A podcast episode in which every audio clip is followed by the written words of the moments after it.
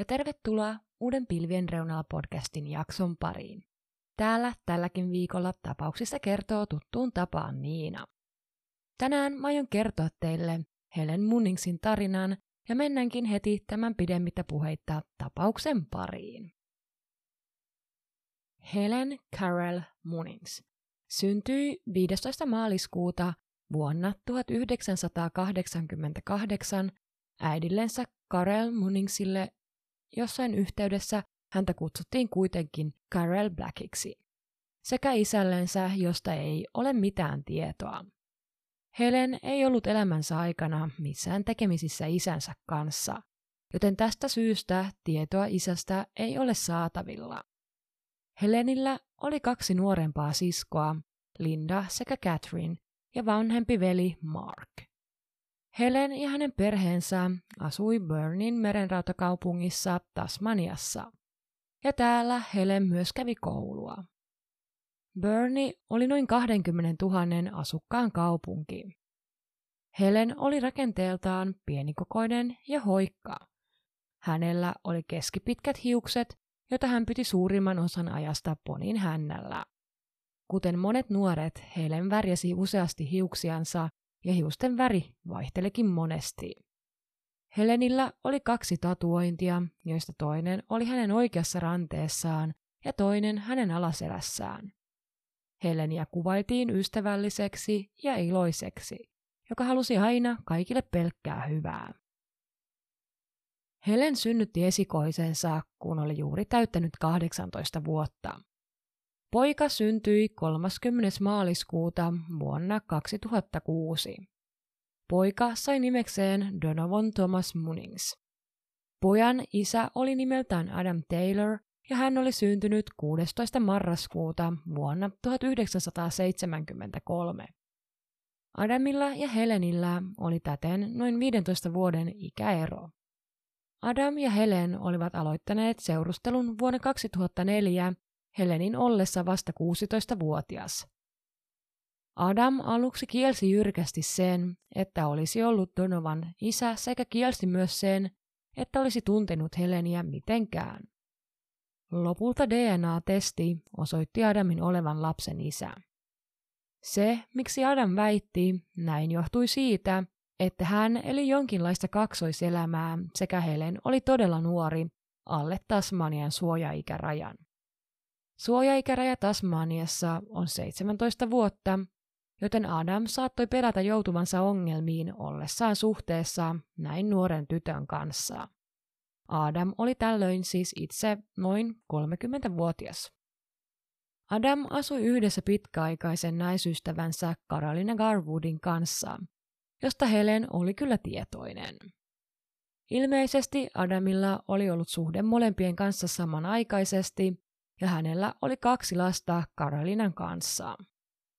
Helen ja Adam oli salannut suhteensa sen jälkeen, kun Donovan oli syntynyt, eikä edes Helenin äiti tiennyt pariskunnan edelleen tapailevan. Adam kertoi myös, että Helenillä oli pakkomielle häneen, ja vaikka hän yritti erota Helenistä, niin Helen jatkoi aina vain yhteydenpitoa Adamiin. Adam koki, että hänen oli pakko jatkaa tapailua, sillä pelkäsi, että Helen ilmoittaisi hänestä viranomaisille tämän ikäeron takia. On myös kerrottu, että Helen oli todella takertuvainen ja lähetti Adamille jatkuvasti viestejä ja soitti hänelle, jolloin tämä parisuhde Karolinan kanssa kärsii. Adam kuitenkin halusi pitää suhteensa Karolinan kanssa kunnossa, sillä oli ollut tämän kanssa jo pitkään eikä halunnut missään nimessä erota, sillä heillä oli yhteisiä lapsia. Kuitenkin nämä yksityiskohdat suhteiden tilanteista on Adamin kertomia, joten ei voida olla varmoja, onko tilanne todellisuudessa ollut juuri tämänlainen. On kuitenkin pystytty selvittämään, että Adam on myös vapaaehtoisesti pitänyt yhteyttä Heleniin toisen puhelimen kautta, jonka hän ilmeisesti oli hankkinut juuri yhteydenpiton helpottamista varten. Adamin ja Helenin viestittelyt olivat todella seksuaalissävytteisiä sekä heidän tapaamisensa yleensä myös johtivat seksuaaliseen kanssakäymiseen. Helen asui omassa asunnossaan täällä Burnissa, ja hänen äitinsä asui samassa talossa hänen kanssaan, joten he olivat läheisissä väleissä. Helen oli kuitenkin asunut kyseisessä asunnossa Donovan kanssa tähän aikaan vasta parin viikon ajan. He olivat muuttaneet useampaan otteeseen, mutta olivat nyt päättäneet asettautua tähän kyseiseen asuntoon. 8. heinäkuuta 2008 Helen kertoi Adamille jälleen olevansa raskaana. Adam ei kuitenkaan uskonut, että lapsi olisi hänen, vaan on koko ajan kiistänyt isyytensä ja uskoo, että Helen olisi ollut jonkun toisen miehen kanssa, jolloin tämä syntymätön lapsi olisi saanut alkunsa. Helen salasi kyseisen raskauden äidiltänsä, koska äiti ei oikein pitänyt Adamista. Helen oli kuitenkin kertonut raskaudestaan joillekin kavereistaan. Kaverit ovat kertoneet, että he eivät usko Helenin olleen kenenkään toisen miehen kanssa, joten myös he uskoivat siihen, että Adam olisi lapsen isä. 23. heinäkuuta vuonna 2008 20-vuotias Helen kertoi äidillensä, että oli lähdössä lääkärin vastaanotolle. Ilmeisesti tämä kuitenkin oli vale, ja todellisuudessa Helen oli lähdössä tapamaan Adamia. He tapailivat usein salassa ja menivätkin usein ajelulle Adamin autolla. Adam oli ottanut Helenin autossa kyytiin ja he olivat lähteneet ajelulle keskustellakseen tästä raskaudesta. Kun ajelu oli ohi, Helen oli halunnut lähteä kävelylle ja Adam oli päästänyt hänet kyydistä moottoritien varteen lähelle vanhaa tehdasta. Helen meni ainakin Adamin kertoman mukaan rannalle kävelylle, sillä halusi selventää ajatuksiaan tämän raskauden suhteen. Kuitenkaan Heleniä ei olla koskaan enää nähty sen jälkeen, kun hän nousi Adamin kyytiin. Helen katosi jäljettömiin. Tämä rannalla kävely on täysin sitä, mitä Adam on kertonut, että kyseisenä päivänä on tapahtunut. Tietoa ei olla pystytty vahvistamaan todeksi. Helenin äiti Karel teki Helenistä katoamisilmoituksen heti seuraavana päivänä katoamisesta, eli 24. heinäkuuta. Hän huolestui välittömästi, sillä ei ollut Helenin tapaista olla teillä tietämättömillä ja pelkäsi, että Helenille olisi tapahtunut jotain. Adam nimettiin poliisien toimesta tapauksen pääepäilyksi oikeastaan välittömästi, koska he pystyivät nopeasti selvittämään hänen olleen viimeinen, joka oli Heleniä tiedettävästi nähnyt. Helen oli siis kadonnut joskus heidän ajelunsa aikana tai sen jälkeen. Adam pidätettiin ja häntä alettiin kuulustelemaan. Adam kertoi kuulusteluissa, että he olivat yhdessä Helenin kanssa ajelleet ja keskustelleet raskaudesta. Adam kertoi, että Helen oli ollut ajomatkan aikana todella peloissaan ja kertonut Adamille, että tekisi mieluummin itsemurhan kuin että tekisi abortin. Adam siis ei olisi halunnut, että Helen pitäisi lasta, vaan oli itse sen kannalla, että abortti olisi paras vaihtoehto. Helen ei ollut siis varma siitä, halusiko saada toista lasta varsinkaan, kun suhde Anamin kanssa oli vaakalaudalla. Adam oli sitten jättänyt Helenin kävelylle tänne rannalle ja lähtenyt itse kotiin. Kotoa hän oli lähettänyt Helenille viestin illalla noin kuuden aikaan, koska ajatteli, että Helen kaipaisi hieman kannustusta vaikeassa tilanteessa, ja hän tiesi sen, että Helenillä oli todella vaikeaa. Helen ei kuitenkaan koskaan vastannut tähän kyseiseen viestiin. Myös Adamin avopuolisoa Karoliinaa kuulusteltiin. Adam oli hänen avopuolisonsa mukaan palannut kotiin kello kuuden aikaan illalla, jolloin hän oli kertonut Karoliinalle epäilevänsä, että joku oli yrittänyt varastaa heidän venettään, sillä se oli nyt viety veden ääreen. Aiemmin vene oli kuitenkin ollut rannalla. Adam oli sanonut Karoliinalle, että menisi nyt nostamaan veneen ylös vedestä. Adamilla oli jalassaan ainoastaan shortsit, kun hän lähti ulos. He siis asuivat veden rannalla ja vene oli heidän takapihallaan, joten matka veneelle ei ollut pitkää. Kuitenkin sen sijaan, että Adam olisi nostanut veneen rannalle, hän oli lähtenyt vesille ja ajellut sillä siellä hetken aikaa. Karolinalle hän oli väittänyt, että halusi testata, että moottori edelleen toimii, eikä vene ollut vaurioitunut varkausyrityksestä. Tämä koko vene-episodi on ainakin minun mielestäni todella outo, sillä vaikka katoamisen aikaan oli heinäkuu ja se kuulostaa meidän korvaan kesältä, niin Tasmaniassa se tarkoittaa keskitalvea. Joten siellä oli todella kylmä sekä pimeää. Katsoin, minkälaista säätä Tasmaniassa on nyt, niin mittari on siinä nollan asteen molemmin puolin, joten ei oikein mikään veneilyilma ainakaan omasta mielestäni. Oliko siis Adam oikeasti sitä mieltä, että venettä yritettiin varastaa, vai oliko tämä tekosyy jollekin muulle? Myöhemmin saman illan aikana Karoliina oli nähnyt Adamin pimeässä kävellen kolmen eri auton väliä. Yksi autoista oli Adamin, yksi Adamin äidin ja kolmas oli Karolinan isältä lainattu. Jälleen seuraavana päivänä Adam oli nostanut esille veden varkausyrityksen ja ottanut näin veneensä ylös vedestä ja kuljettanut sen Karolinan isän talolle, sillä epäili, että joku edelleen yritti varastaa kyseistä venettä ja halusi siirtää sen sinne turvaan. Kolmea päivää myöhemmin Adam toi jälleen veneen takaisin kotiin. Adam oli kertonut kuulusteluissa, että hänellä ja Helenillä ei enää ollut seksuaalista suhdetta, mutta kuitenkin Helenin ja Adamin väliset viestit kertoivat eri kieltä.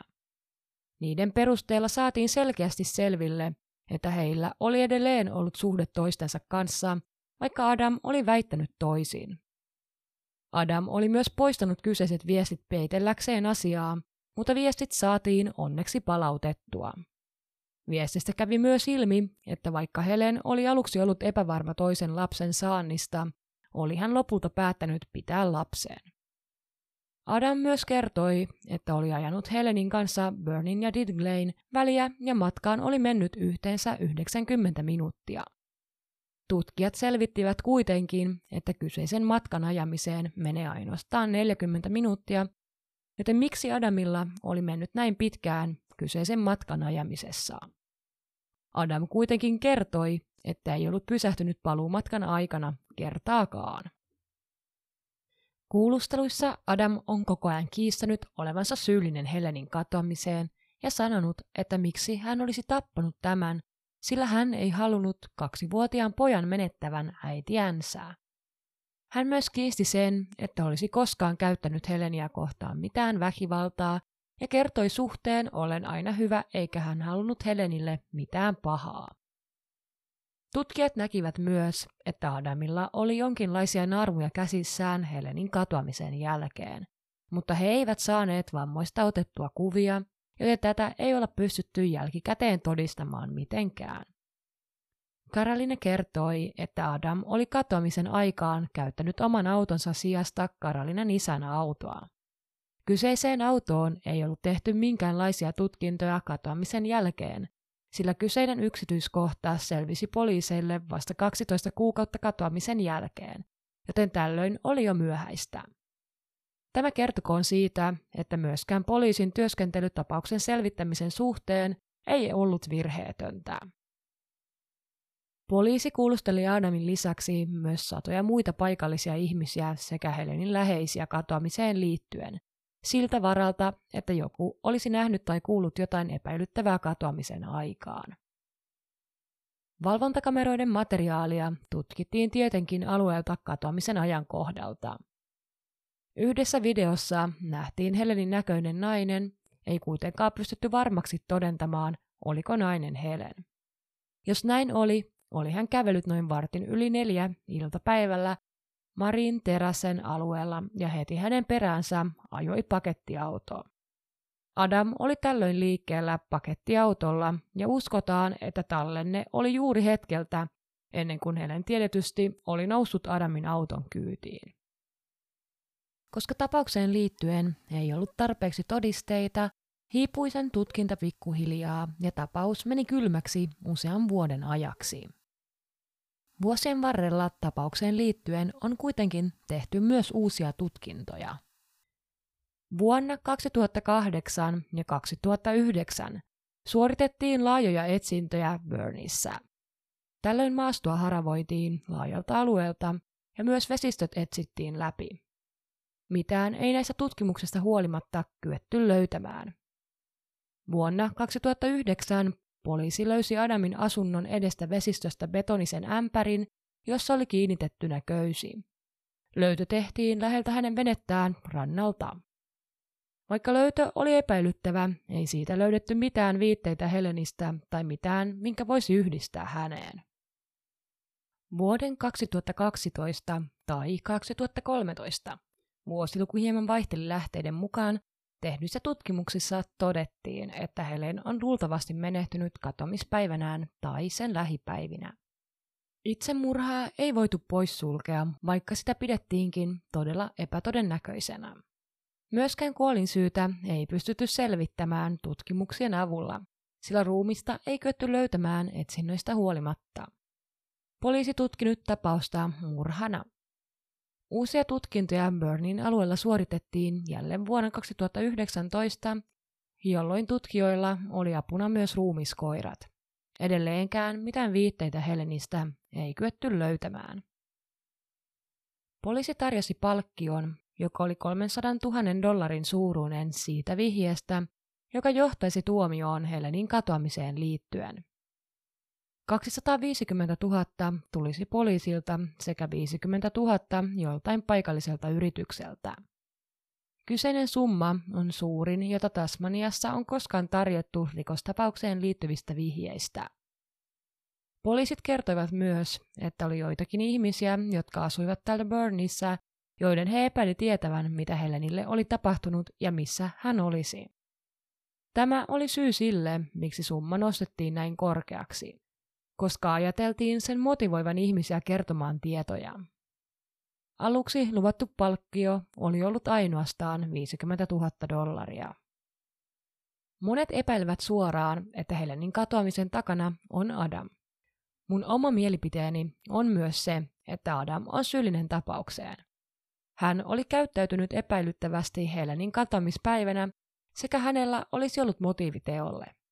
Kuitenkaan tutkimuksista huolimatta häntä ei ole pystytty syyttämään teosta, sillä mitään todisteita häntä vastaan ei olla saatu. Adam itse on yrittänyt vakuutella, että Helen varmasti on tehnyt itsemurhan ja kiistää tietenkin syyllisyytensä katoamiseen. Poliisilla ei myöskään ole vuosien varrella ollut muita epäiltyjä tapaukseen liittyen kuin Adam.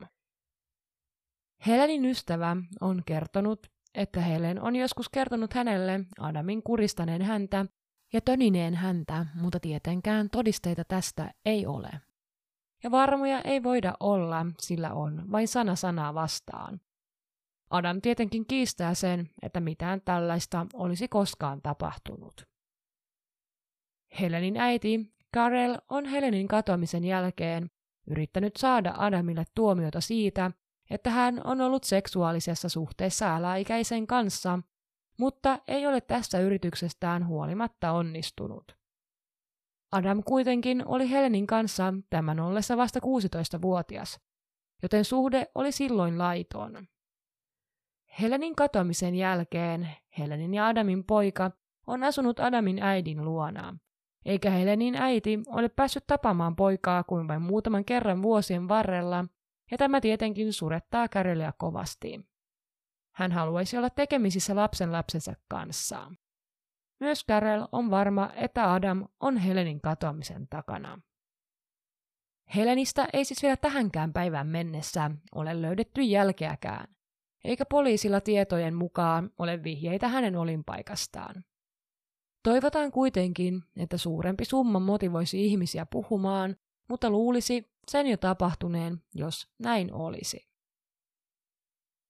Kiitos kun kuuntelit tämän päivän jakson ja toivottavasti viihdyit sen parissa. Omasta mielestäni on aika selkeää, kuka katoamisen takana on, mutta toki se on vain mun oma mielipide ja voin olla todella väärässä. Mitä sä luulet, että Helenille tapahtui tuona päivänä? Tule kertomaan ajatuksesi mulle podcastin Instagramiin pilvien reunalla pod. Instagramista löydät tuttuun tapaan myös tapaukseen liittyviä kuvia. Halutessasi voit laittaa minulle myös jaksotoiveita, palautetta tai muuta kommenttia. Minuun saa yhteyttä myös sähköpostitse pilvien reunalla at hotmail.com. Kuullaan jälleen ensi sunnuntaina uuden jakson parissa. Moikka!